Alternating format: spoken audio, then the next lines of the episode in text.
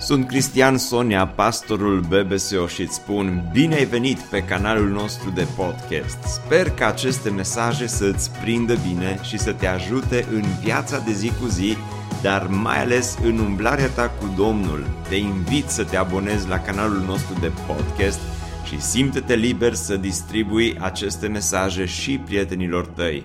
Îți doresc să ai parte de o audiție plăcută în continuare.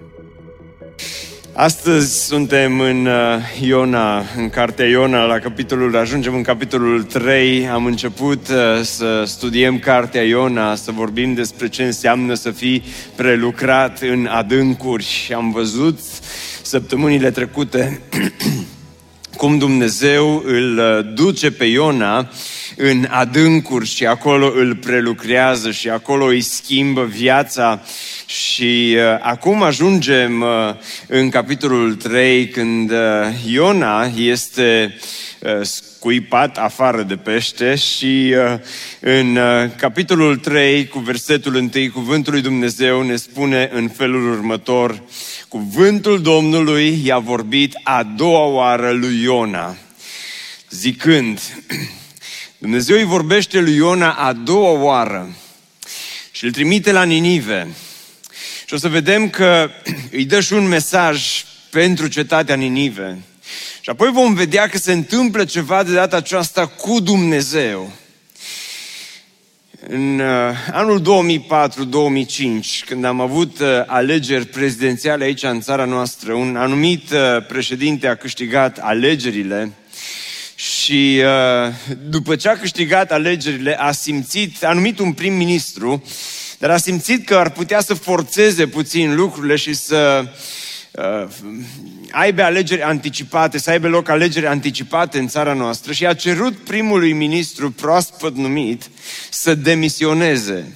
Și inițial primul ministru de la acea vreme a promis că va demisiona, dar după câteva zile s-a, s-a răzgândit. Și multe posturi de televiziune și uh, talk show-uri uh, vorbeau despre răzgândirea primului ministru. Despre cum s-a răzgândit Domnul, și nu vreau să-i dau numele că nu vreau să fac prea multă politică, Doamne păzește, dar uh, vorbeau despre faptul că, mai cum este posibil ca un uh, prim-ministru să se răzgândească atât de repede. Însă în textul acesta vedem că nu doar un prim-ministru se poate răzgândi, dar inclusiv textul acesta spune că Dumnezeu se răzgândește cu privire la ceea ce vrea să facă. De aceea titlul predicii de astăzi este acesta, Răzgândirea lui Dumnezeu. Este posibil ca Dumnezeu să se răzgândească în contextul în care teologii vorbesc despre imobilitatea lui Dumnezeu, faptul că Dumnezeu rămâne același și o să trecem prin capitolul 3 și vom vedea ce înseamnă această răzgândire a lui Dumnezeu. Dar în versetul 1 vedem că Dumnezeu îi vorbește lui Iona a doua oară și deja mă simt încurajat. Pentru că acest capitol din Biblie a fost numit capitolul celei de-a doua șansă. Dumnezeu îi oferă lui Iona o a doua șansă, îi vorbește a doua oară. Și în mod normal Dumnezeu după prima încercare cu Iona, după ce Iona îl fentează pe Dumnezeu, după ce Iona îi dă țeapă lui Dumnezeu, cum am văzut și Dumnezeu îi spune, du-te la Ninive și el se duce la Tars, Dumnezeu putea să-i spună, mă, Iona, mă, Iona, așa, așa ești un profet mic. tu faci parte din profeții mici ai Bibliei și ți se potrivește profetul mic cu calitatea ta de a fi un om mic. O să îmi găsesc un profet mai mare, mă, Iona.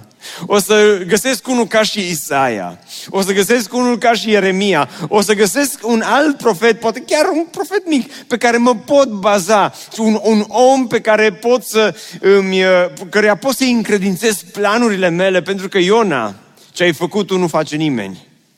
Iona, cum ai încercat tu să mă fentezi? Nimeni nu m-a fentat vreodată, cel puțin dintre profeți. Ce ai încercat tu să faci? Fuga ta înspre Tarsiona? Nici nu știu cum ți-a trecut prin minte așa ceva. Pe tine nu mă pot baza. Și cu toate acestea, în Biblie citim că Domnul i-a vorbit a doua oară lui Iona. Îi dă o a doua șansă. Îl trimite din nou. Îi dă șansa să se reabiliteze. Îi dă șansa să se corecteze. Ce fain este Dumnezeu! Pentru că, spre deosebire de noi, Dumnezeu este dispus să mai ofere încă o șansă. Când noi am fi gata să le închidem ușa oamenilor, să le trântim ușa în nas și să spunem, nu mai ești bun de nimic, nu ne putem baza pe tine, nu ești în stare să faci nimic. Uite că Dumnezeu știe să ridice, uite că Dumnezeu știe cum să ofere o a doua șansă, uite că Dumnezeu știe și El poate să facă orice, oriunde, oricând, prin cine dorește El slăvit să fie Domnul pentru aceasta. Chiar și atunci când fugi de El, chiar și atunci când îți faci viața praf, chiar și atunci când poate cazi într-o greșeală, chiar și atunci când ai impresia că ești un ratat, chiar și atunci când crezi că totul este pierdut, Dumnezeu poate să vină și să-ți vorbească. A doua oară important este să nu irosești șansa aceasta pe care Dumnezeu ți-o oferă. Fiindcă am văzut și până acum în cartea Iona, Dumnezeu este și Dumnezeul uscatului, dar El este și Dumnezeul adâncului. El este și Dumnezeul primei șanse, dar El este și Dumnezeul celei de-a doua șanse. Este Dumnezeul care poate să-ți vorbească și care astăzi, unii dintre voi sunteți aici și Dumnezeu poate să vorbește a doua oară, a treia oară, a 11 oară. Nu irosi această șansă pe care Dumnezeu ți oferă. I-a vorbit lui Iona zicând, ridică-te, du-te la Ninive, cetatea cea mare și vestește acolo mesajul pe care ți-l spun. Și acum, vedeți, noi avem dezavantajul ăsta că am, că am citit cartea Iona. Dar versetul acesta seamănă izbitor de mult cu primul verset din cartea Iona, când spune cuvântul Domnului a vorbit lui Iona ridică-te, du-te la Ninive și vestește acolo mesajul pe care, uh, pe care ți-l voi spune. Și în primul capitol spune că Iona s-a sculat și a fugit la, la Tars. Și aici, când îi oferă a doua șansă, îi, îi zice că Iona avea și alte posibilități, putea să facă și altceva Iona. Deci, fraților și surorilor și prieteni dragi, la creativitatea pe care o avea Iona de a-L fenta pe Dumnezeu, deci eu cred că încă mai avea resurse de, de a-i da țeapă lui Dumnezeu. Cred că încă mai putea să se gândească la cum să-l fenteze, la cum să-l ocolească, la încotro să meargă și cumva, dacă n-am fi citit până acum cartea Iona, am stat cu sufletul la gură să vedem oare ce se întâmplă în versetul următor. Dar în versetul următor, uitați-vă ce se întâmplă, Iona s-a ridicat și s-a dus la Ninive. A doua oară i-a ieșit. A doua oară Iona a știut că de data aceasta și a învățat lecția, cum se spune, cel mai bine este să-L asculți pe Dumnezeu și de aici învățăm o lecție importantă, prima lecție importantă în dimineața aceasta. Un gram de ascultare face mai mult decât o mie de tone de intenții bune. Am, aș fi putut să o spun altfel, aș fi putut să spun că Dumnezeu îți oferă a doua șansă, aș fi putut să o spun poate mai uh, teologic sau mai uh, elevat, dar am spus-o direct și pe românește ca să o pricepem cu toții.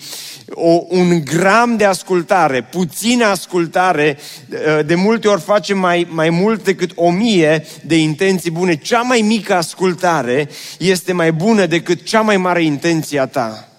Cea mai mică ascultare este mai bună decât cea mai mare intenție a ta, fiindcă Iona putea să-i spună, Doamne, uh, o să mă duc, dar hai să avem puțină răbdare. Nu, nu știm cât timp a trecut între capitolul 2 și capitolul 3. Nu știm cât timp a trecut între scuipatul peștelui și a doua trimitere a lui Dumnezeu. Dar Iona putea să spună că cei care au studiat mai cu deamănuntul cartei Iona spun că pielea lui Iona era arsă de la cazarea pe care a avut-o în pântecele peștelui și de la acidul gastric și când a ieșit de acolo uh, era desfigurat și numai, nu, numai n-ai fi vrut să-ți faci selfie cu Iona și să-ți pui poza pe Instagram, că nu era foarte arătos atunci în acel moment, nu era chiar atât de fotogenic și Iona putea să spună, Doamne, m-am uitat în oglindă și am văzut că nu sunt așa fotogenic astăzi și că ar trebui un pic să mai treacă vremea și nu pot să montez fața, n-am suficient make-up ca să pot să mă duc și eu să fiu cât de cât prezentabil acolo în cetatea Ninive, dar uite cum uh, mă bronzez un pic și așa uh, uh, mă vindec, mă duc la Ninive. Am intenția să mă duc de data asta, nu te grăbi cu peștele iarăși, că de data aceasta îți promit că mă duc. Dar știți, noi de multe ori suntem Acum nu știu dacă voi ați pățit la voi în familie, dar întreb așa, cei care aveți copii mici, câți dintre cei care sunteți aici aveți copii, copii, copii, copii, copii? Ok. Vreau să vorbesc puțin cu voi în dimineața aceasta. Și apropo, noi venim din tabără și am avut în fiecare zi am avut capelă săptămâna aceasta în tabără, așa un fel de program de biserică și să știți că tinerii care au fost în tabără așa au vorbit cu noi săptămâna aceasta. Închinarea a fost așa o comunicare din aceasta frumoasă între uh, ei și noi. Predicarea a fost un dialog toată săptămâna. Așa că noi suntem încă puși pe modul acesta de comunicare, de dialog și să nu vă supărați dacă vorbesc un pic mai mult cu voi în dimineața aceasta, bine? Să nu, să nu vă supărați pe mine.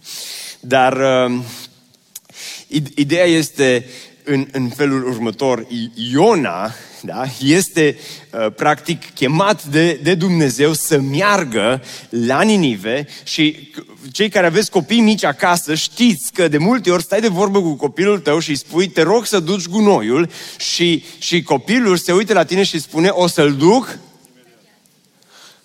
care e cuvântul următor? O să-l duc? Imediat. Imediat. Și trece imediatul. și gunoiul este tot acolo. Și îi spui a doua oară cuvântul mamei sau a tatălui a vorbit fiului și a spus fiule sau fică te rog să duci gunoiul și o să-ți spună o să-l duc în 5 minute. O, și acest, această intenție bună, dar ați observat că de cele mai multe ori nu spune dul tu, că nu-l duc ci de cele mai multe ori intențiile bune sunt acolo. O să-l duc imediat, o să-l duc mai târziu, o să fac imediat și a, trăim cu aceste intenții bune, dar un gram de ascultare se întâmplă uneori, și la noi acasă se întâmplă uneori, duc gunoiul și dacă spune mai apăsat, nu zice că imediat, ci se duce, îl ia și tot bombănind îl duce. Dar eu mă mulțumesc și cu atâta, e ok. Slavă Domnului, bombănind. Cum vrei tu, du-te cu el, nu mă du-te. Pentru că un gram de ascultare este mai bun decât un gram de ascultare, chiar bombănind, că și Iona cred că s-a dus tot bombănind la Ninive, dar este mai bun decât o mie de intenții bune, că intenții bune cu toți avem. Eu am intenția ca de mâine să încep să fac mișcare. Mărturisire publică aici în toată biserica. Știți care e problema? Că din 1 ianuarie am intenția aceasta. Din 1 ianuarie și astăzi suntem în 15 august. Dar, dar intenția a fost acolo. Nu cred că a trecut o zi în care să nu mă gândesc, mai ar trebui să fac un pic de mișcare. Și săptămâna aceasta, să zic așa, am avut puțin uh, noroc, între ghilimele, cu drumeția care am făcut-o, că măcar pe aia am făcut-o și tot bombănind, dar până la urmă am mers eu cu tinerii în drumeție și uh, m-am tot rugat pe drum înspre lacul Bucura unde ne-am dus și am avut un timp de părtășie cu Domnul în rugăciune. Din două în două secunde mă rugam, Doamne, cine m-a pus să vin? Doamne, cine m-a pus să vin? Dar, uh, dar a fost, în rest a fost frumos. Și uh,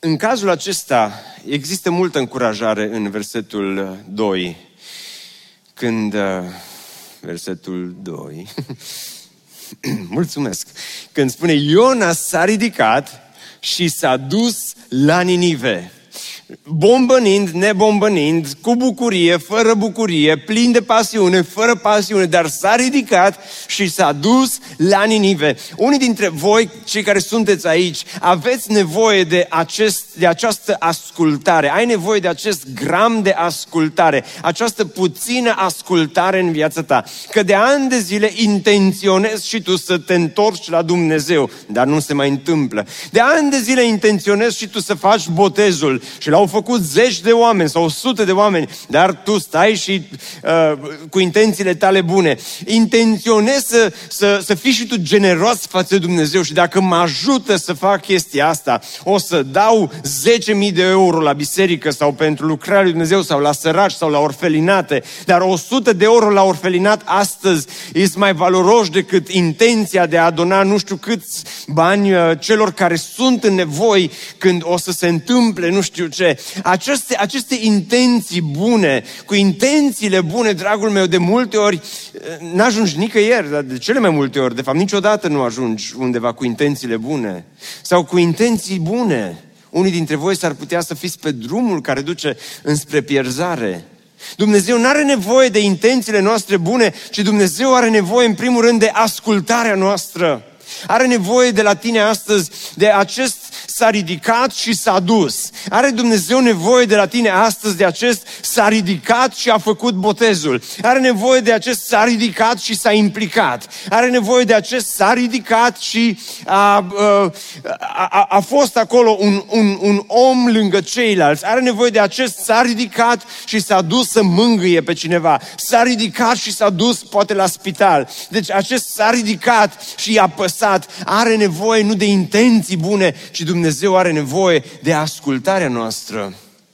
Așa cum de la Iona, ce măcar un gram de ascultare Iona și după experiența cu submarinul lui Dumnezeu, Iona îi oferă lui Dumnezeu un gram de ascultare.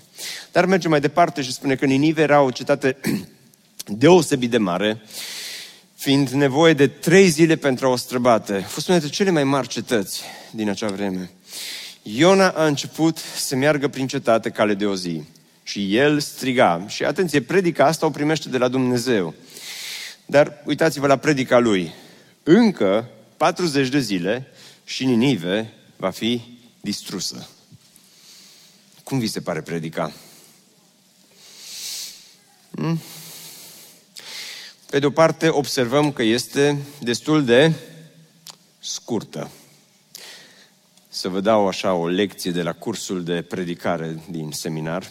Am avut un profesor care ne-a spus, măi băieți, dacă vreți să le placă oamenilor predicile voastre, vă spun un secret. Încă ziceți, n-am auzit o predică ce scurtă și proastă în același timp. Și cu, dacă, cu cât e mai scurtă, zice, cu atât o să, vă placă, să le placă oamenilor mai mult. Mă aici la BBC, o văd că nimeni nu mă aprobă, deci vă, vă plac predicile mai lungi și o să vă fac pe plac în dimineața aceasta. Uh, se pare că profesorul meu n-a avut dreptate, dar Iona aici are o predică de scurt, de, destul de scurt, am putea spune. Ba mai mult, predica lui nu e foarte motivațională, că dacă ai pune o astăzi să o compar cu ce ar trebui să spui, că te-ai învățat la școală să faci o introducere faină, să ai o încheiere faină, să cumva să fii mai așa cu mai aproape de oameni, nu să le spui cum am avut eu un coleg odată când ne-am dus, eram la liceu și ne-am dus la o biserică la țară unde erau mulți oameni bătrâni și colegul ăsta meu s-a uitat înspre oameni și le-a zis, fraților, sunteți bătrâni și o să muriți. Sunt sigur că oamenii abia au așteptat. Am aici un prieten care era cu mine acolo, că e o întâmplare adevărată. Dar Iona, cam așa, încă 40 de zile și Ninive va fi nimicită. Dacă eram în locul lui, fai de capul meu după experiența cu peștele, ce introducere făceam? Mă duceam la Ninive, mă puneam undeva într-un loc strategic. Și îi chemam și pe băieții de la cameră să mă filmeze, să mă pună pe YouTube după aia. Și începeam. M-am născut într-o familie de oameni credincioși. De mic copil am fost dus la biserică. Dumnezeu m-a ajutat să am devenit un profet al lui Dumnezeu. Într-o zi am fost neascultător, dar Dumnezeu nu doarme niciodată. Să vedeți ce mi s-a întâmplat. Am mers pe mare, acolo aș fi povestit tot, cum m-au aruncat marinarii în mare, am crezut că mor, am crezut că nu o să mai am nicio șansă. Și când am crezut că totul s-a prăbușit, dintr-o dată a venit submarinul lui Dumnezeu, o mare balenă și m-a înghițit și am crezut că a murit. Dar dintr-o dată parcă s-a aprins lumina, eram acolo în pântecul peștelui și am început să mă rog și de acolo am strigat către Dumnezeu și apoi nu am știut ce se întâmplă și am simțit cum, cum, cum monstrul la marin tușește odată și țuști mă scui pe afară și asta sunt aici în Ninive, slavă Domnului. Ce vizualizări ar fi făcut mărturia lui Iona? Și de aceea vă spun și vouă, pocăiți-vă și dacă vedeți că astăzi nu arăt chiar așa de bine și că pielea mi arsă și că nu m-am dat cu suficient de mult make-up, e pentru că am fost acolo și sucul gastric și toate celelalte și vă rog să mă credeți, uitați aici, sunt o dovadă vie a faptului că Dumnezeu lucrează și astăzi, dar El merge și predică încă 40 de zile și Ninive va fi nimicită. Așa mai fără chef. Dar învățăm în colecție important în dimineața aceasta. Dumnezeu te poate folosi Chiar și atunci când tu nu ai chef să fii folosit. Fiindcă ne-am așteptat ca Dumnezeu să-i folosească întotdeauna pe oamenii care sunt plini de bucurie, plini de entuziasm, cu un pas alergător se duc la biserică, abia așteptăm să înceapă predica, abia așteptăm să, să predicăm. Dar nu întotdeauna așa. Uneori poate, poate că suntem asemănători cu Iona. Pentru că dacă ar fi să-i facem un, așa o caracterizare, m-am gândit eu aici la caracterizarea lui Iona. Iona nu iubea pe niniveni. Oh, păi eu cred că Iona s-a dus acolo la Ninive și cu zâmbetul pe buze. Încă 40 de zile și Ninive va fi nimicită. Sâc, sâc, sâc. Așa vă trebuie. E ca și pastorii, pastorii, sunt unii pastori, poate și eu câteodată, când vorbesc despre judecata lui Dumnezeu, dar o, o zic așa, că tu o să te mănânce iadul, dar o zic cu zâmbetul pe buze, ca și cum abia ar aștepta să te vadă acolo. Dar Iona așa era cu Ninive, nu iubea, că o să vedeți în capitolul următor că nu i-a iubit.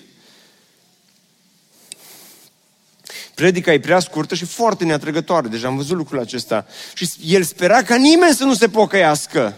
Spre deosebire când, când stau aici uneori în fața voastră și învărs sufletul aici și, și sperăm ca oamenii să se pocăiască, să existe o schimbare, să existe o transformare. Dar Iona a fost exact opusul, a mers și a spus predica așa cum și-a spus-o, fără chef, fără entuziasm, fără pasiune și a sperat ca nimeni să nu se pocăiască.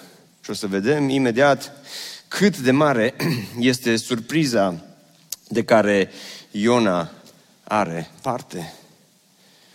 La primul program, înainte să vin aici la predică, eram la ultima cântare și sunt doi băieți foarte faini acolo care mă, mă ajută cu ce am nevoie aici. Mi-aduc pupitru și mi-aduc ecranul și eu cred că Dumnezeu o să-i facă și pe ei pastori într-o zi, că nu degeaba i-au pus acolo și nu degeaba mă ajută.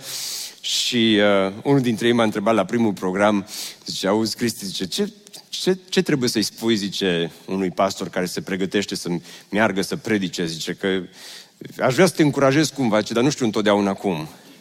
Mă uit la el, mă gândesc un pic, mă uit la el și zic, mă, cel mai bun lucru care poți să-l spui unui pastor înainte să predice, te rog, nu mă dai exemplu în predică. Dar uh, uh, nu știu care e cea mai mare încurajare. Domnul să-ți ajute sau Domnul să fie cu tine sau habar nu am, dar, dar cu toate acestea, Iona se duce cu această predică parcă atât de seacă, cu această predică care parcă nu o să aibă niciun impact, nu are niciun punct principal, nu are nici PowerPoint, nu are nici cântare înainte de predică să fi cântat cântarea aia faină cu mari minuni cu acest oraș, mari lucrări, acum așteptăm de la tine. Nu are absolut nimic, niciun element ajutător și totuși Dumnezeu folosește, îl folosește pe Iona, pe un om fără chef, pe un om fără dragoste față de oamenii pe care îi slujește și, și, și predica lui va avea un impact extraordinar în uh, viața oamenilor care, care erau acolo. Mi-aduc aminte când eram pastor într-o bisericuță mai mică și erau acolo o mână de oameni. Nu foarte mulți. Jumate dintre ei erau niște oameni extraordinar de faini. Deci, așa, oamenii lui Dumnezeu, ți era mai mare dragul să te duci, să stai cu ei de vorbă, să vezi uh, pasiunea lor pentru Domnul și toate celelalte. Și uh, Cealaltă jumătate, cealaltă jumătate erau așa, mai fără chef, fără, nu, iar la biserică și mergeam de aici din Oradea, aduceam prieteni cu noi acolo și cântam și predicam și era, făceam să fie cât mai, cât mai fain și să coboare prezența Domnului și ne rugam ca Dumnezeu să lucreze și așa mai departe. Dar de multe ori când te duceai și vedeai că parcă erau acolo numai ăia care n-au chef de nimic. Așa îți pierea tot entuziasmul să te mai duci, să mai predici, să mai faci ceva. Sincer vă spun.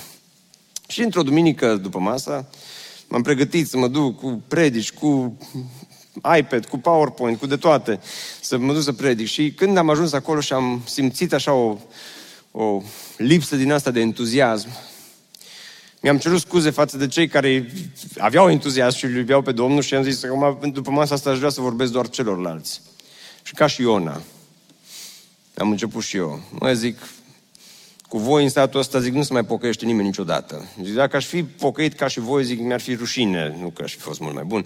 Dar am, am început și am zis, așa tot ce mi-a venit în minte, zic, aici, zic, ar trebui să vă temeți de Dumnezeu, că dacă muriți în noaptea asta, jumate dintre voi, zic, vă duceți în fundul iadului, că voi numai pocăiți nu sunteți, numai creștini nu sunteți, numai... Și nimic din ce mi-am pregătit să le mai zic, nu le-am zis, numai... Voi zic, trăiți ca niște atei aici în biserica aceasta și tot ce a fost, am zis, oricum nu am nimic de pierdut, Doamne, dă să facă adunare generală, după să mă dea afară, cu atât mai bine. Așteptam să mă înghită balena. și mă duc și le zic și zic tot ce îmi vine în minte, că Otilia, ți minte predică?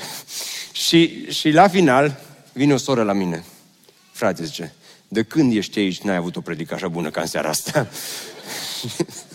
și, și zic, tu l-ai, Doamne. Că nici nu știu că-i predică. Așa a fost și predica lui Iona. S-a dus fără chef.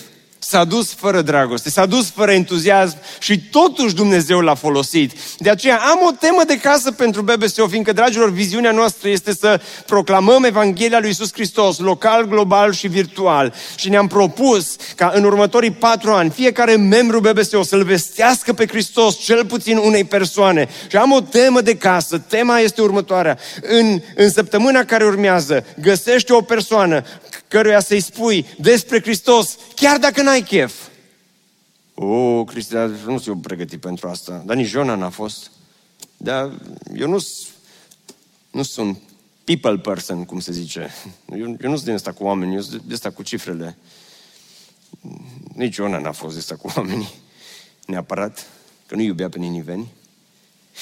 Dar, Cristi, e așa de greu, dar cum să mă duc, că am așa emoții și nu știu ce să spun? Nu contează, du-te și spune cuiva despre Hristos, cheamă-l să vină la biserică, spune că ești pocăit, spune-i despre vestea bună, că Isus a murit pentru el, că Isus a murit pentru păcatele lui.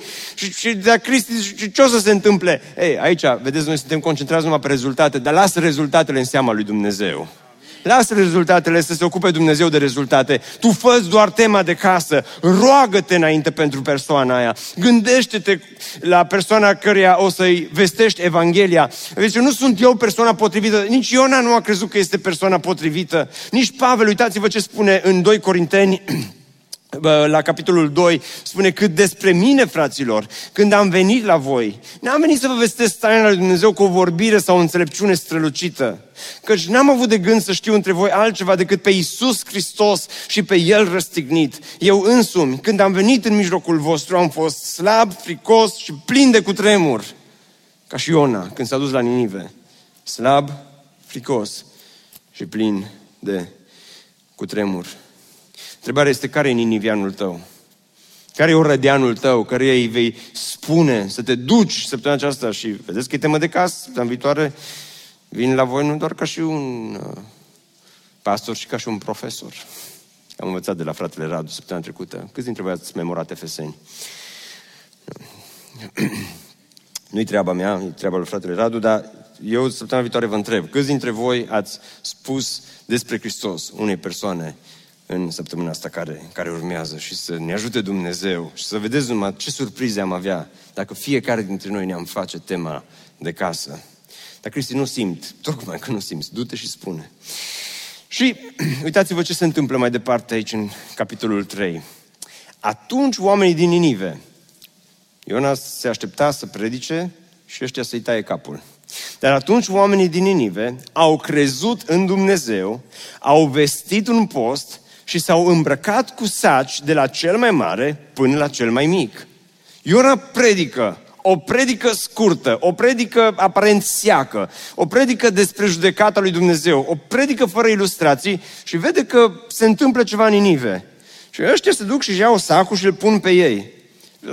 Stai mă, ce faci? Nu, lasă sacul deoparte. Nu, mă pocăiesc. Nu te pocăi. Și uitați-vă ce se întâmplă mai departe. Nu doar oamenii din Ninive. Când această veste a ajuns la regele din Ninive, acesta s-a ridicat de pe tronul său și a dat jos mantia de pe el, s-a acoperit cu un sac și s-a așezat în cenușă. Și nu s-a oprit acolo, ci el dă următorul decret. oamenii și vitele să se acopere cu saci, să strige cu putere către Dumnezeu și să se întoarcă de la calea lor ce area și de la violența lor de care le sunt pline mâinile. Cine știe? Cine știe? Am vrut să pun titlul predicii, cine știe? Cine știe? Poate Dumnezeu se va răzgândi. Îi va părea rău. Își va opri apriga sa mânie. Și astfel, nu, vom pieri. Mi se face pielea de găină când citesc versetul acesta. Fiindcă ceea ce face Iona acolo ar trebui să se întâmple și în zilele noastre. Lucrarea pe care Dumnezeu o face în Ninive este o lucrare de care avem nevoie astăzi mai mult ca oricând în Oradea, în România, în Europa și în lumea întreagă. Cine știe? Cine știe dacă ne-am pocăi? Fiindcă învățăm următorul lucru în dimineața aceasta, ultimul lucru care vreau să vi-l arăt. Niciodată nu este prea târziu să te pocăiești. Nici, aici vorbim despre Evanghelia lui Hristos. Aici vorbim despre o pocăință sinceră. Aici nu vorbim despre ceva superficial, pentru că ceea ce se întâmplă în Ninive conține toate elementele pocăinței. Nu este show, nu este spectacol, nu este o, o chestie din aceasta seacă. Uh, Dumnezeu folosește un gram de ascultare ca să aducă o tonă de pocăință. Cu un gram de ascultare și de disponibilitate din partea lui Iona, Dumnezeu aduce sute de mii de oameni la pocăință. Pentru că uitați-vă ce, ce se întâmplă, să, să faci un pic de studiu pe versetul acesta. Oamenii și vitele să se acopere cu saci. Și în Ester am văzut lucrul acesta când oamenii se smereau înaintea lui Dumnezeu, când oamenii se umileau, arătau lucrul acesta când, prin faptul că își acopereau uh, trupul cu sac și își puneau cenușă în cap. Și prin lucrul acesta recunoșteau că suntem păcătoși, că ne zmerim, că ne umilim, nu suntem bine. Cu alte cuvinte, era o părere de rău sinceră pe care oamenii o manifestau înaintea lui Dumnezeu. Și întotdeauna pocăința include acest element al părerii de rău sincere înaintea lui Dumnezeu, că îți pare rău pentru păcatul tău. Și vă spun că ceea ce observ tot mai mult în uh, experiența aceasta pastorală este că oamenii păcătuiesc și oamenii nu doar că nu le mai pare rău pentru păcatul lor, ci își justifică păcatul. Își, își justifică păcatul. Chiar și în tabără. Unii tineri au păcătuit săptămâna aceasta. Am stat de vorbă și la unii chiar le-a părut rău și s-au pocăit și Dumnezeu i-a iertat și i-am iertat și noi.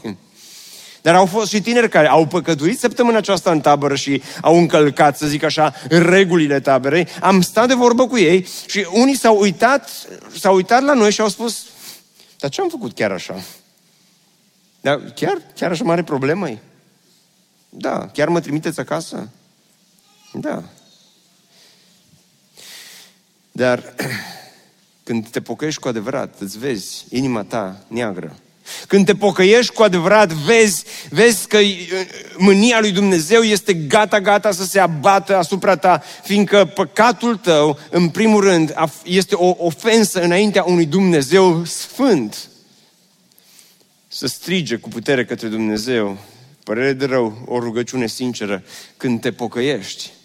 Pocăința nu înseamnă o simplă ridicare de mână, pocăința nu înseamnă nici măcar că faci botezul, ci pocăința înseamnă că recunoști că ești păcătos și strigi spre Dumnezeu și spui, Doamne, ai milă de mine, păcătosul. Este acea rugăciune sinceră, este acel strigăt sincer pe care ninivenii l-au avut de altfel. Să strige cu putere către Dumnezeu și să se întoarcă de la calea, calea lor rea. Deci, primul pas îți pare rău, apoi e rugăciunea, dar nu rămâi acolo, că dacă de păreri de rău e plin podul. Intenții bune. Intenții bune mulți avem, dar îți pare rău, dar apoi lași calea ta rea și te întorci de la păcatul tău și spui, Doamne, eu de azi vreau să te urmez pe tine, eu de azi vreau să fiu al tău pentru totdeauna, eu de azi vreau să trăiesc în ascultare de tine. Și, dragilor, asta se întâmplă în Ninive. Și istoricii ne spun următorul lucru, că Iona s-a dus și a predicat în Ninive aproximativ la anul 765 înainte de Hristos. Și surse istorice atestă că în timpul domniei împăratului din acea vreme, între anii 765 și 763, poporul asirian și-a schimbat brusc religia de la politeism, au trecut la monoteism. O cetate politeistă care, în care fiecare avea Dumnezeul lui, dintr-o dată, brusc, se întâmplă ceva și istoricii spun că singura explicație este că în acea perioadă a fost, acea perioadă a fost perioada în care s-a dus Iona și a strigat mesajul lui Dumnezeu către oamenii din Ninive. Era ceva ieșit din comun la acea vreme ca singura națiune, pentru că singura națiune monoteistă era Israelul și era ieșit din comun ca o, o națiune păgână să treacă de la politeism la monoteism, la un singur Dumnezeu și mai mult decât atât, în uh, localitatea Mosul din, din, din Irak, uh, au fost descoperite ruinele cetății uh, Ninive, care de altfel, din păcate, în anul 2014, ISIS, când a intrat în, uh, în uh, orașul acesta din Irak, au distrus toate acele ruine cu o valoare istorică inestimabilă, dar când au descoperit ruinele cetății Ninive, au descoperit niște tăblițe de lut care aminteau de existența unui cartier în cetatea Ninive, un care era numit Nebi Yunus. Nebi Yunus, adică profetul Iona. Cu alte cuvinte, oamenii din Ninive l-au privit, au ajuns să-l privească pe Iona ca pe un erou care le-a salvat cetatea, de aceea au numit un cartier după numele lui. Ninivenii au știut că nu e doar un mesaj obișnuit. Ninivenii au știut că nu se luptă cu Iona. Ninivenii au știut că nu este o simplă predică. Ninivenii poate că au văzut că Iona e fără chef, dar au înțeles că judecata lui Dumnezeu este gata-gata să se abată asupra lor și au decis să se pocăiască. Repet, mesajul acesta este un mesaj de care avem atâta nevoie în zilele noastre, fiindcă mânia lui Dumnezeu este gata-gata să se abată asupra omenirii de astăzi, o, o, o națiune, o cultură care parcă se ucide pe ea însăși. O cultură care parcă merge din rău în mai rău. Când te uiți la agenda care e astăzi prin guverne, prin Uniunea Europeană, peste tot, copii, copii confiscați, uh, se impun tot felul de învățături în școli, uh, creștinii sunt reduși la tăcere uh, și se potrivește foarte bine o judecătoare din Timișoara, pe nume Adriana Stoicescu, nu știu exact cine este, a scris un text, vă citesc așa, spicuiesc din el câteva paragrafe, cu privire la agenda pe care o are Uniunea Europeană și în special mișcarea aceasta LGBTQ. Spunea în felul următor, oameni mici și frustrați, înțepeniți în traumele copilăriei, în care probabil s-au simțit neiubiți, vor să legifereze frustrarea lor, să ne facă să ne simțim vinovați pentru neîmplinirile lor, apoi să întoarcă lumea cu susul în jos, pentru că vor și pentru că pot. Se pretind torturați și marginalizați și ne cer să facem doi pași în spate, să ne fie rușine că ne simțim și ne numim femei și bărbați, că pe noile cărți de identitate trebuie să fie trecut gen în loc de sex. Să ne ascundem în grote atunci când ieșim, să îngenunchem cuvincios în fața oricui, dar nu în fața lui. În numele unei imbecilități numită corectitudine politică și câtă dreptate are, îi lăsăm să dea foc planetei și mai ales îi lăsăm să-i dea foc lui Dumnezeu. Și când vedeți și, și când, vei, când veți termina de transformat planeta după chipul vostru, îngropând chipul lui, când noi, penibilii, vom dispărea, ce credeți că se va întâmpla? Veți fi fericiți? Cu cine vă veți mai lupta? Când veți distruge orice urmă de normalitate, veți găsi, de fapt, ceea ce nu vreți să vedeți acum, marele gol care vă mână înainte. Poate în următorii ani ne veți urca în spatele autobuzului și al tramvaiului, ne veți pune semne distinctive pe haine, ne veți trimite în lagăre să ne reeducați și să acceptăm cele 124 de genuri ale voastre. Mie milă de nefericirea voastră a celor care credeți că a fi bărbat sau a fi femeie este rușinos. Și câtă dreptate are femeia aceasta? Aceasta este lumea în care trăim. O lume nebună, nebunim, parcă nebunește lumea aceasta. Nu mai există niciun standard al moralității și într-o astfel de lume, Dumnezeu nu ne cheamă să ne autocompătimim noi credincioși, că, Doamne, ce greu ne este, ci ne cheamă să proclamăm mesajul acesta și al dreptății, dar și al iubirii lui Dumnezeu. Ne cheamă să proclamăm mesajul acesta al pocăinței, să ne întoarcem de la căile noastre, să ne întoarcem cu fața înspre Dumnezeu, să ne întoarcem cu fața înspre Hristos. El este singurul standard moral care, pe care îl mai avem, practic, în această lume. Și uitați-vă ce se întâmplă. Dumnezeu a văzut faptele lor și cum se întorceau ei de la calea lor ce rea. Atunci Dumnezeu s-a căit de răul pe care zisese că îl va face acestora și nu l-a mai făcut. Și acest verset a dat multe de bătaie de cap teologilor. Pentru că versetul acesta, cu alte cuvinte, ne spune că Dumnezeu s-a răzgândit, ba chiar mai mult ne spune că Dumnezeu s-a pocăit.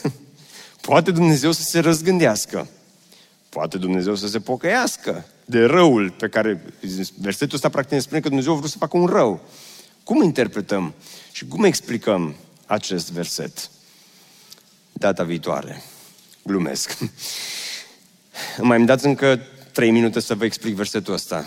Că din timpul vostru iau deja. Timpul de la sarmale, încă trei minute și vi le explic și terminăm, bine? Dragilor, mi-aduc aminte când am avut toată mărturii pentru botez, că trebuia să le filmăm, ne pregăteam pentru botez și era cineva, un, un tânăr simpatic de altfel, care avea emoții foarte mari la mărturii și a vrut să spună că Dumnezeu m-a pocăit, m-a pocăit și de fiecare, de fiecare dată când începea mărturia zicea, l-am pocăit pe Dumnezeu. L-am pocăit pe Dumnezeu. Nu zic Dumnezeu te pocăit pe tine. Da, da, da, Dumnezeu m-a pocăit. L-am pocăit pe Dumnezeu. Deci, dragilor, Dumnezeu, Dumnezeu este foarte pocăit, slavă Lui. Ideea este, este următoarea. Când Dumnezeu îl trimite pe Iona la Ninive, mă întreb eu, oare ce face Dumnezeu? Se duce și ia o pungă de popcorn, o pune la microunde, își pune popcorn într-un bol și se duce și se uite să vadă dacă Iona va performa suficient de mult și suficient de bine ca să uh, se pocăiască oamenii. Oare stă Dumnezeu cu popcornul în mână și are emoții, mă, oare se pocăiesc, nu se pocăiesc? Am o întrebare. Când Dumnezeu îl trimite pe Iona la Ninive, știa Dumnezeu că oamenii aceia se vor pocăi? Mai am încă o întrebare. Știa Dumnezeu că nu va nimici cetatea? Răspunsul este, Dumnezeu este tot știutor și noi credem că da, Dumnezeu știa că oamenii se vor pocăi și credem că Dumnezeu știa că El nu va nimici cetatea Ninive, ci din potrivă o va cruța. Și atunci se pun alte întrebări. Dacă Dumnezeu știe că ei se vor pocăi, dacă știa că o să ierte și că nu o să nimicească cetatea, cum putea Dumnezeu să plănuiască ceva ce știa că nu va face? Cu alte cuvinte, cum, se, cum a putut Dumnezeu să se răzgândească? Adică Dumnezeu cum acționează? Cum gândește? În funcție de cum gândim noi oamenii, de planurile noastre, de circumstanțe, de ceea ce zice unul sau altul? Sau este Dumnezeu, cum spune Iov, este suveran, stă în ceruri și face ce vrea? Eu cred, că, eu cred din toată inima mea în suveranitatea lui Dumnezeu.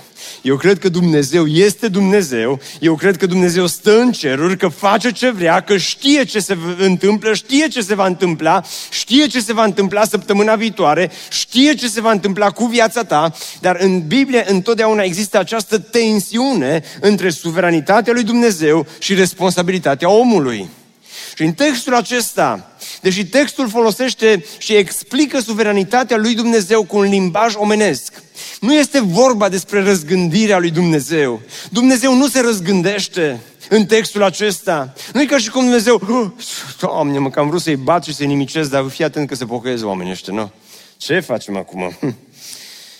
Uf. Da, reconfigurarea traseului. Nu, nu, nu cred că Dumnezeu face o reconfigurare. Cred că traseul lui Dumnezeu era configurat din veșnicie. Cred că Dumnezeu știa ce se va întâmpla cu oamenii aceștia și cred următorul lucru, că Dumnezeu nu se răzgândește, pentru că citeam textul acesta din Iona 3 și efectiv m-a lovit un verset din, cunoscut din doi cronici, care spune în felul următor, Citesc și Iona 3 cu 10. Dumnezeu a văzut faptele lor și cum se întorceau ei de la calea, la calea lor ce area. Atunci Dumnezeu s-a căit de răul pe care zisese că vrea să-l facă acestora și nu l-a mai făcut. Și spune în 2 Cronici 7 cu 14, dacă poporul meu, și aici nici măcar nu-i poporul lui, este poporul ninivian, peste care este chemat numele meu, se va smeri. Întrebare, s-au smerit ninivenii? Checked, nu? Se va ruga. S-au rugat? Au strigat? Aici, cradena asta, nu sunteți cu mine. S-au rugat ninivenii. Da, putem să bifăm și asta, nu? Uh, va căuta fața mea, gradena din partea asta altă, a căutat fața lui Dumnezeu. Amin, au căutat-o. Dacă se va întoarce de la căile lui rele, cu toții s-au întors de la căile lor rele. Putem să bifăm și asta. Spune Dumnezeu, atunci voi asculta din ceruri, îi voi ierta păcatele și voi vindeca țara. Slavă lui Dumnezeu pentru planul lui măreț. Acesta a fost planul lui Dumnezeu. Aceasta a fost de răzgândirea lui Dumnezeu, dacă vreți. Dumnezeu de mult a declarat lucrul acesta. Ceea ce face în Iona nu este în contradicție cu caracterul lui Dumnezeu, ci din potrivă. Dacă ninivenii s-ar fi smerit, dacă ninivenii s-ar fi rugat, dacă ninivenii s-ar fi întors de la căile lucrurile lor rele și Dumnezeu cu toate acestea i-ar fi nimicit, asta ar fi fost în contradicție cu caracterul și cu bunătatea și cu îndurarea și cu mila și cu harul lui Dumnezeu. Dar ceea ce se întâmplă aici, e, da, este un limbaj omenesc, că Dumnezeu s-a căit și că i-a părut rău, și, dar, dar trebuie să vedem dincolo de limbaj, trebuie să vedem faptele suverane ale lui Dumnezeu și să vedem un Dumnezeu care conduce istoria și să vedem un Dumnezeu care conduce Ninive și să vedem un Dumnezeu care astăzi îți oferă ție a doua șansă să te pocăiești și să te întorci la El. Și când îți pare rău, orice fi făcut, oricât de departe te-ai fi dus, oricât de jos ai fi ajuns, când tu te pocăiești cu adevărat și te zmerești și strici către El și te întorci de la faptele tale rele, Dumnezeu întotdeauna se răzgândește între ghilimele și în privința ta. Făceam prezentarea asta ieri și scriam Iona, trimiterile, Iona 3, și de multe ori, în loc să scriu Iona 3, scriam Ioan 3. Am mă gândesc, dar ce am?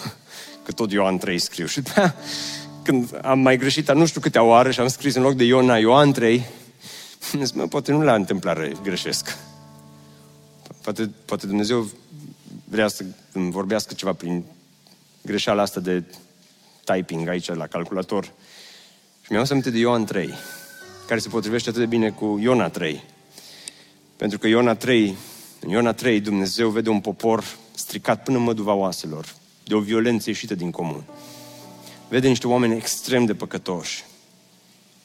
Și Dumnezeu proclamă un mesaj al judecății. Încă 40 de zile și Ninive va fi nimicită și există atâta putere în mesajul acesta și, apropo, poate credeți că e un mesaj sec, dar vreau să îl parafrazez pentru voi astăzi, pentru noi astăzi. Încă 100 de ani și niciunul nu va mai fi prin zonă.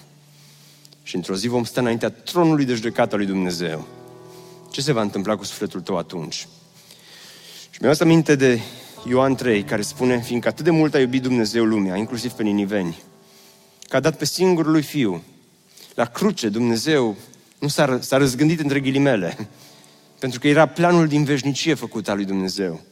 A dat pe singurul lui Fiu pentru ca oricine crede în El să nu piară, ci să aibă viață veșnică. Dumnezeu, în adevăr, n-a trimis pe Fiul Său în lume ca să judece lumea. O, El a vrut să judece Ninive pentru răutatea lor. Și El te va judeca și pe tine pentru păcatul tău, dacă nu te pocăiești. Dar dacă astăzi, prin credință, te întorci la Dumnezeu și crezi în Evanghelie și crezi în vestea bună a lui Dumnezeu, Dumnezeu, în adevăr, n-a trimis pe Fiul Său în lume ca să judece lumea și ca lumea să fie mântuită prin El. Slavă Domnului! Slavă Domnului! Ne bucurăm mult că ai ascultat acest podcast și dacă ți-a fost de folos, scrie-ne un scurt mesaj la adresa aminarondbbso.ro aminarondbbso.ro Ne-am bucurat mult să te putem cunoaște, să știm cine ești și de unde ești. Dacă dorești să afli mai multe informații despre BBSO, despre cine suntem, care este viziunea noastră, intră pe site-ul bbso.ro. Îți mulțumesc că ești alături de noi și că ne ajuți să ducem viziunea mai departe. Așteptăm să ne reauzim cu bine la următorul podcast.